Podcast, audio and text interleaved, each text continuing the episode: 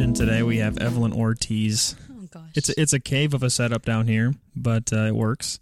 Uh, you are the newly elected vice president of the Student Government Association. you are correct. Yes. And how long have you been involved in the Student Government Association? Let's see. I think I started off in September of 2016 actually. So 2 years, yeah.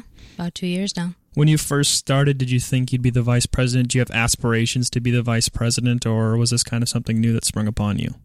Honestly, I didn't have any aspirations to have a leadership position. It just more so once I got involved in SGA, like I wanted to take more initiative, and then that's when I found myself like I was like, you know, I want to be a president, but I gotta be vice president first in order to be president. So, Perfect. And uh, when you first got was SGA was that the, something you wanted to get involved with right away, or was that something that came after other organizations, or was that something you wanted to be a part of as soon as you heard about it? I think it was at the involvement fair where I first heard about it, and I didn't have intentions to join right away. Like I wanted to test the waters and see where it was at. So like I started off with other organizations like Sigma Lambda Gamma National Sorority. I think that was the first one where like I figured out that yeah, I do want to have leadership positions on campus. And then after that, I waited like two months before I actually decided to join SGA. SGA meets every Wednesday night. What is a typical meeting look like for the Student Government Association? It obviously varies with a lot of different things, but as far as how long does it take, what do you guys talk about? What do you guys do? Okay, so my freshman year, it the meetings ran for a while. Like we had some pretty good discussions going on, and I think it was just like we were so caught up in like wanting to make sure we got both sides of each story and like both sides of each allocation request that it definitely took us a long while to like get to the bottom of it. I think for this year, the meetings typically run for like an hour, an hour and a half, somewhere along those lines.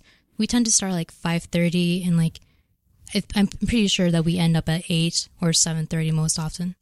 And then for actual organizations, when they come on, like the SJ to present, they don't come on until like 6 p.m. So then from 5.30 to 6, we have like our committee meetings.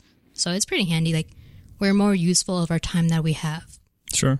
And you're involved with, uh, I think I had a list here one, two, three, four, five, six, seven organizations on campus. Okay, it didn't seem like a lot when I read it off to you. Um, but yeah, apparently. Seven organizations. How do you, is it hard to balance between those with meetings and events, or is it something you just learn to do over time? I think it's something that I unwillingly learned to do over time. I'm more of like a, a yes man kind of person. Like if there's an opportunity, I'm gonna strike at it. Like give me all the opportunities and chances to improve. Honestly, I think it happens by chance that they all fall in line perfectly. It's just a lot of communication between each meeting and each executive board for each meeting. And so, uh, for the Student Government Association, what events do you guys uh, have coming up? Ooh, awesome. Okay. So, in terms of events, we have the I Pledge campaign. So, that's going to be from the Diversity Committee of SGA. And that's going to start off on April 23rd. So, that's a Monday now.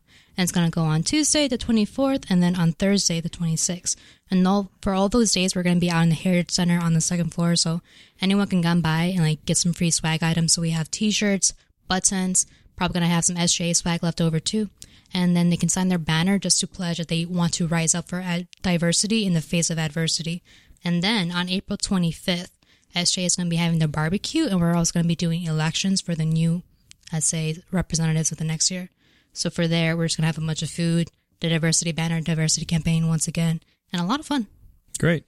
And uh, for right now uh, in the Student Government Association with meetings, what are you guys keeping busy with? What are some topics that you're talking about right now? One of the main topics that we're talking about is Jule, like trying to increase ridership, the awareness of it, if we should honestly keep funding it for the next years, because we do recognize it as such a valuable resource. But at the same time, we want to make sure like all students are actually using it. And then after that, it's just diversity. We had some instances in the past where there has been a little bit of adversity. So we're just trying to like combat that negative image and just show that we don't support any act of ignorance that may be harmful to other students. And you guys do always uh, take suggestions from students, and students' opinions are very valid to the Student Government Association. Um, and last for the Student Government Association, what are some goals that you guys have um, either to complete for this year or to start in with next year? Ooh, I had to consult my council, which isn't here today. But I think one of the biggest goals uh, is definitely number one priority is Jule ridership. Number two is getting more students involved on campus. We've been so heavily focused on with like our donor suggestions event, trying to make sure like each student knows about what opportunities are going on, especially around UD because we're a small community, but a lot of times some events have like low turnouts.